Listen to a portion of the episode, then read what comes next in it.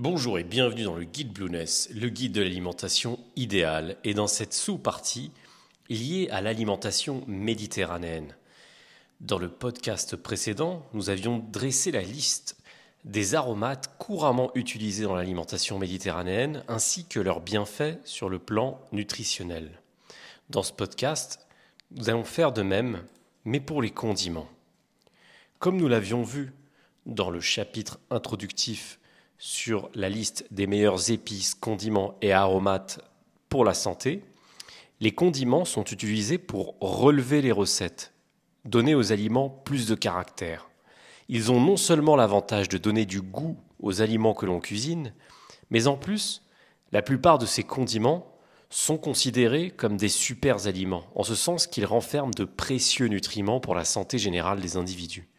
Voyons ensemble une liste non exhaustive de condiments utilisés depuis la nuit des temps par l'être humain et leurs intérêts présumés pour l'organisme. Commençons tout d'abord par l'ail.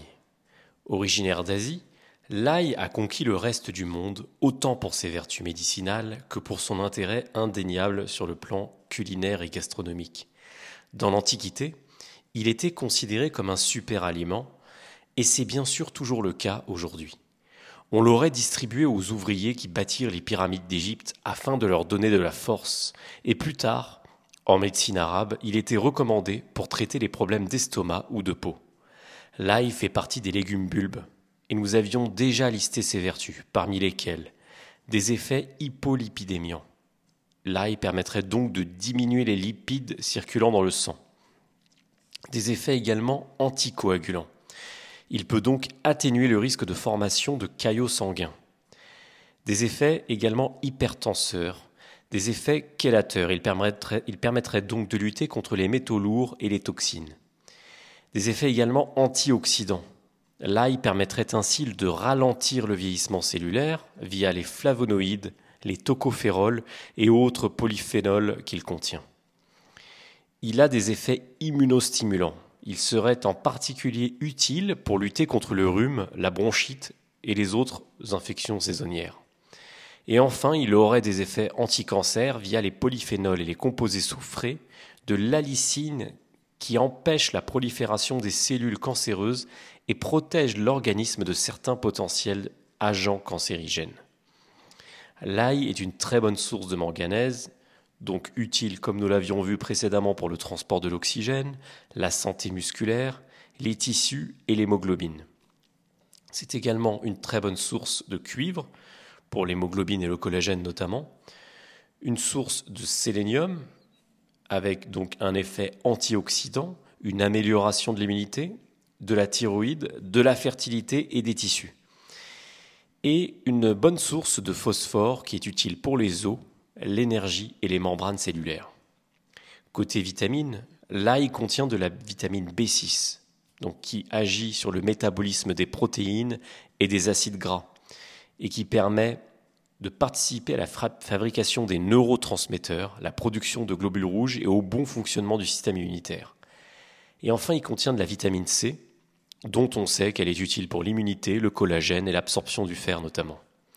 Enfin, l'ail contient des fructosanes qui permettent le développement des bonnes bactéries dans l'intestin, ce qui entraîne des effets extrêmement bénéfiques sur la digestion, l'immunité, la mémoire et les facultés cognitives, mais aussi sur la perte de poids.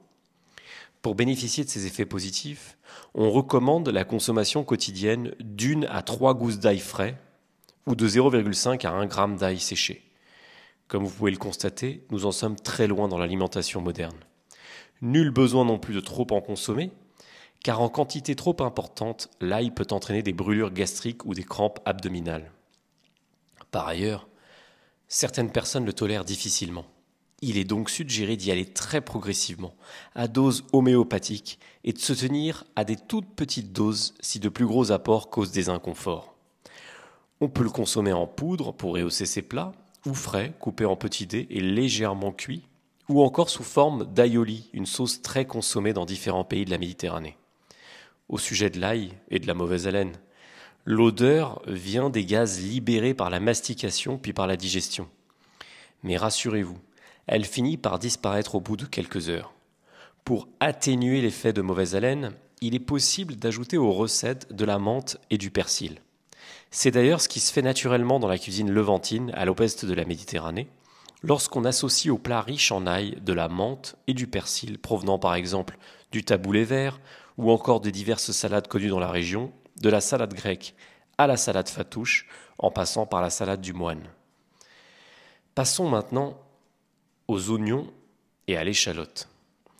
Domestiqué en Asie, du Moyen-Orient jusqu'à l'Inde, l'oignon figure dans les plus anciennes recettes de cuisine originaires de la Mésopotamie et est emblématique de la cuisine méditerranéenne. C'est un légume bulbe qui, lui aussi, a été considéré comme un super-aliment à travers l'histoire culinaire et diététique. L'oignon fait partie de la famille des aliacées, qui regroupe notamment l'ail, que nous venons de voir, et l'échalote, avec lesquels il partage des vertus communes. L'oignon est riche en vitamine B6, qui participe donc au métabolisme des protéines et des acides gras, à la fabrication des neurotransmetteurs et à la production des globules rouges et au bon fonctionnement du système immunitaire. Il est également riche en vitamine C, mais aussi en manganèse, qui participe à différents processus métaboliques importants. Riche en vitamines et minéraux, on lui prête des vertus antioxydantes. Il serait ainsi bénéfique pour le système cardiovasculaire et serait un aliment anti-cancer grâce à ses polyphénols, notamment la quercétine, que l'on retrouve aussi dans le thé ou la pomme dans des proportions intéressantes. L'échalote possède grosso modo des vertus à peu près similaires à l'oignon.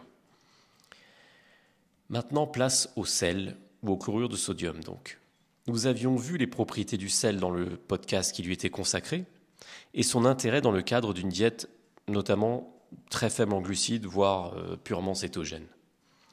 Le sel est utilisé depuis la nuit des temps comme exhausteur de goût, mais aussi comme conservateur naturel. Les pouvoirs publics recommandent de le consommer avec modération en fonction de son mode alimentaire et de son état de santé. Le sel suscite de vives polémiques. Certains considèrent qu'il faut le réduire pour ne pas augmenter le risque d'hypertension, de maladies cardiaques ou encore de diabète, lorsque d'autres suggèrent d'en augmenter son apport en se basant sur l'argument selon lequel les problèmes de santé ne proviendraient pas d'une alimentation riche en sel, mais plutôt d'une alimentation riche en produits transformés, eux-mêmes déjà riches en sel.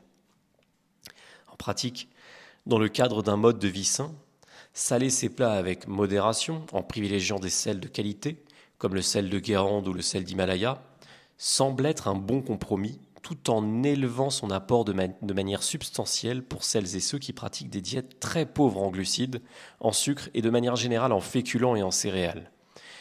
Mais aussi pour celles et ceux qui pratiquent du sport à très forte intensité, c'est-à-dire des sports de résistance comme la musculation, et encore plus pour des sports de type cardio. Dans un mode de vie sain, avec une alimentation pauvre à modérée en glucides et en étant actif par ailleurs, on peut profiter des bienfaits du sodium car il a une action dans bon nombre de processus de l'organisme. Il intervient par exemple dans la transmission de l'influx nerveux, il agit sur la pression artérielle et il régule l'échange de liquide dans l'organisme. Il contribue au maintien des mécanismes physiologiques osmotiques, cellulaires et tissulaires. Le sel naturel, à l'inverse du sel de table raffiné, conserve les minéraux, notamment l'iode et le magnésium. Les sels de qualité pourraient donc agir sur l'immunité, combattre les épisodes de dépression ou de déprime, améliorer la circulation sanguine, la digestion, réduire l'inflammation, les crampes, et pourraient même aider à stabiliser la glycémie. C'est un ingrédient naturel, indispensable à la vie, et sa réputation a pu être ternie au fil des années, notamment à cause de la teneur en sel des produits transformés et des sels raffinés de mauvaise qualité, dépourvus de leurs minéraux naturels et des vertus qu'ils apportent. Passons maintenant au navet, qui est originaire du bassin méditerranéen et de l'Asie. C'est un légume avec de nombreux bienfaits. Il améliore le transit intestinal, lutte contre le stress oxydatif, et il est riche en vitamines et minéraux indispensables à l'organisme. Sa richesse, par exemple en potassium, est notamment utile pour la digestion et pour équilibrer le pH sanguin. Il est source de magnésium, dont on a de cesse de vanter les mérites dans ce guide, aussi bien pour la récupération que pour les actions enzymatiques, la santé dentaire ou encore le système immunitaire. Le navet est également riche en cuivre, nécessaire à la formation de l'hémoglobine et du collagène, et c'est une source de vitamine C qui contribue à la santé des os, des tissus et qui permet de lutter contre les infections. Le navet rose est un condiment phare, là encore, de la cuisine levantine et méditerranéenne, notamment pour apporter un goût acide aux sandwichs de viande ou de falafel, et de manière générale dans la cuisine de rue pour rehausser les plats. On le marine généralement dans du vinaigre, et en Allemagne, on le fait cuire comme la choucroute avec des baies de genièvre et de la saucisse. Le poireau maintenant. Le poireau est utilisé comme légume la plupart du temps, mais aussi comme aromate. Il fait partie d'ailleurs de la même famille que l'oignon et l'ail. Il permet ainsi de relever les potages et il aromatise les salades. C'est une énième source d'antioxydants, de vitamine C. Donc vitamine C, qui dit vitamine C dit immunité, collagène, système nerveux et meilleure absorption du fer. C'est également une bonne source de vitamines B6 et B9, ce qui joue positivement sur l'énergie, le système nerveux, la synthèse des protéines, la formation des globules rouges et la réduction de la fatigue. C'est également une source de potassium, ce qui est bienvenu afin de rééquilibrer la fameuse balance sodium-potassium qui est souvent déséquilibrée en faveur du sodium. Et enfin, le poireau pourrait donc avoir un effet protecteur contre certains cancers et il va, là encore, comme beaucoup de légumes, dans le sens d'une meilleure santé générale. Passons maintenant aux capres qui, conservés au vinaigre, afin de garder leur arôme, sont riches en minéraux, en vitamines et en oligo-éléments.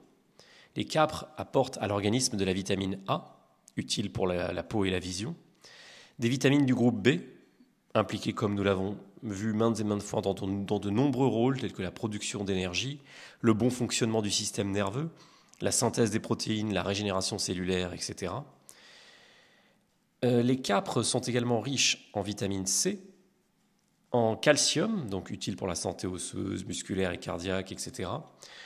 En magnésium, utile pour la récupération musculaire, nerveuse, ainsi que pour la synthèse protéique notamment.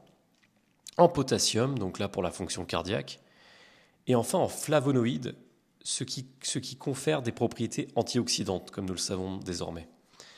Donc, la consommation des capres permettrait donc de réduire le risque de maladies cardiovasculaires et de certains cancers. Passons maintenant au citron.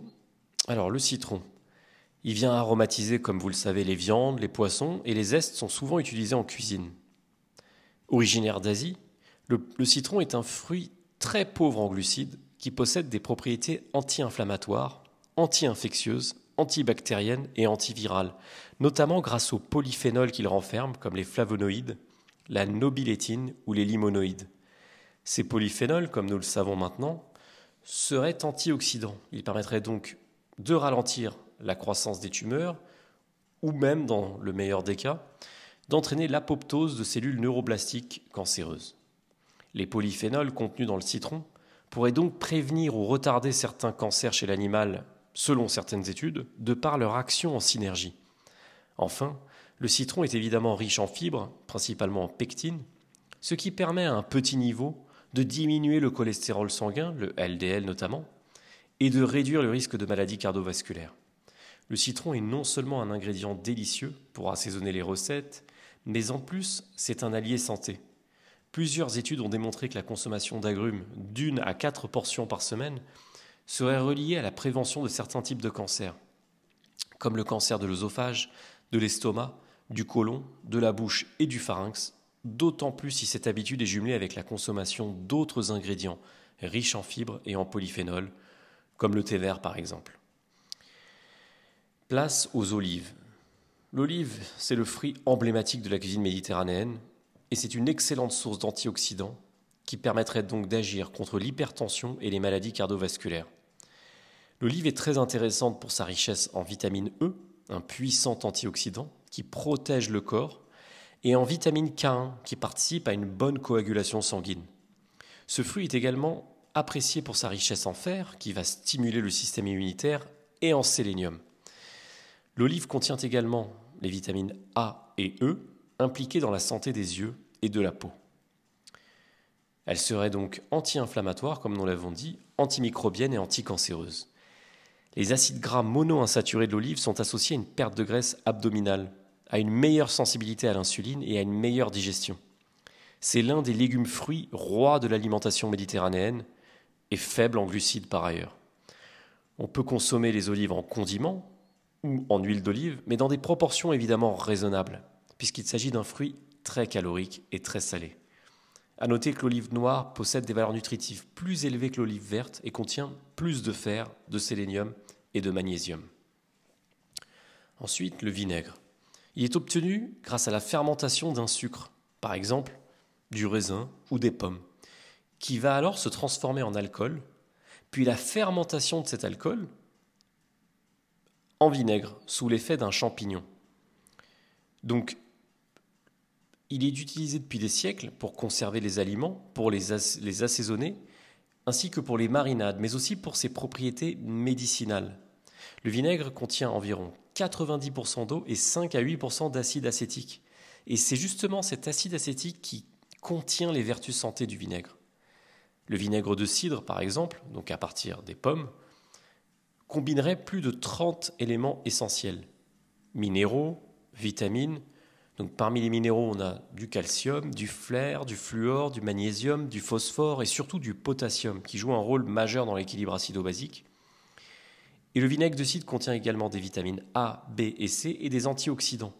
Autant de vitamines, minéraux et oligo-éléments qu'on ne présente plus ici, tant on en a listé les caractéristiques. Récemment, le vinaigre de cidre a d'ailleurs connu un intérêt médiatique pour ses effets sur la régulation de la glycémie et donc sur le poids. L'ajout de 2 cuillères à café dans un plat ou avant un dessert sucré permettrait notamment d'abaisser le pic d'insuline et donc la glycémie. Il serait également utile pour la récupération des sportifs et contre les diverses infections. Toutefois, certains naturopathes suggèrent de ne pas en abuser, mais de le consommer dans son entièreté, car l'acidité du vinaigre de cidre, qui est utile pour la digestion dans l'estomac, pourrait venir se substituer à l'acidité de notre propre salive, empêchant cette dernière de faire correctement son travail, ce qui laisserait du coup passer certains antinutriments dans les intestins. Conclusion. Les épices en pratique. De façon pragmatique, l'alimentation méditerranéenne se vit, comme nous l'avons dit dès le départ, de façon holistique. Du style de vie jusqu'à l'assiette, en passant par la façon de déguster cette assiette et par la diversité que l'on peut retrouver dans son assiette. Par conséquent, en ce qui concerne le point précis des exhausteurs de goût naturel, toute la magie épicurienne consiste à se délecter des différentes saveurs que procurent ces exhausteurs de goût en lieu et place de ceux auxquels on a pu être habitué par le passé. En général, via un excès de sel, via beaucoup de crème fraîche, de ketchup, de sauce soja, de glutamate, de viandox et autres sauces souvent trop salées ou trop sucrées ou trop caloriques et qui contiennent des composants chimiques et industriels. Les épices, les condiments, les aromates sont finalement là pour ramener le palais vers des saveurs certes moins évidentes, moins accessibles parfois, moins addictives du coup, mais beaucoup plus subtiles. Quoiqu'on peut s'amuser énormément avec le piment, le poivre, le sel de Guérande ou encore d'autres épices indiennes, asiatiques ou même orientales, comme par exemple le fameux Zaatar. De plus, ces épices sont surtout naturelles et souvent assez bienfaitrices. Finalement, avec l'expérience, le palais gagne en sensibilité et un peu comme la musique classique s'oppose au tube ou le cinéma d'auteur au film popcorn, il s'agit d'aller chercher les saveurs, de se reconnecter avec les goûts naturels, pas forcément évidents ou accessibles au départ, car la subtilité est parfois confondue à tort avec la fadeur, tant nos papilles ont pu se caler sur des saveurs extrêmement caricaturales. Dans l'industrie alimentaire, c'est d'ailleurs ce que l'on recherche pour vendre un produit, à savoir le rendre assez addictif, en jouant sur des associations de goûts parfois très caractérielles. Pour cela, on utilise par exemple le sucré salé, le gras, pas forcément le bon d'ailleurs, et surtout mêlé à du sucre, le très salé, et aussi les produits hydrogénés bourrés d'acides gras trans, des acides gras qui sont nocifs comme nous l'avions vu ensemble dans le podcast consacré aux lipides. Sans pour autant s'interdire de consommer parfois des aliments plus ou moins malsains, car tout le monde ne souhaite pas devenir irréprochable, mais disons qu'en réintroduisant ces épices naturelles dans nos plats, même les plus simples, et même sans être un grand cuisinier, on vient tirer des bénéfices santé de ces végétaux tout en réapprenant à aimer les ingrédients simples.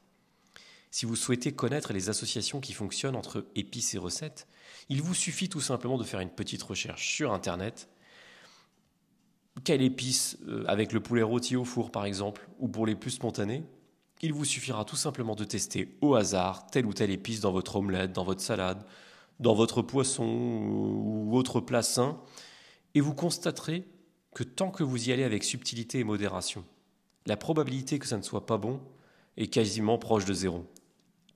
C'est donc terminé pour ce podcast dédié aux aromates, et je vous donne rendez-vous pour la suite de tout ce qu'il faut savoir sur la diète méditerranéenne dans le prochain podcast à venir. À très bientôt dans le guide Blueness.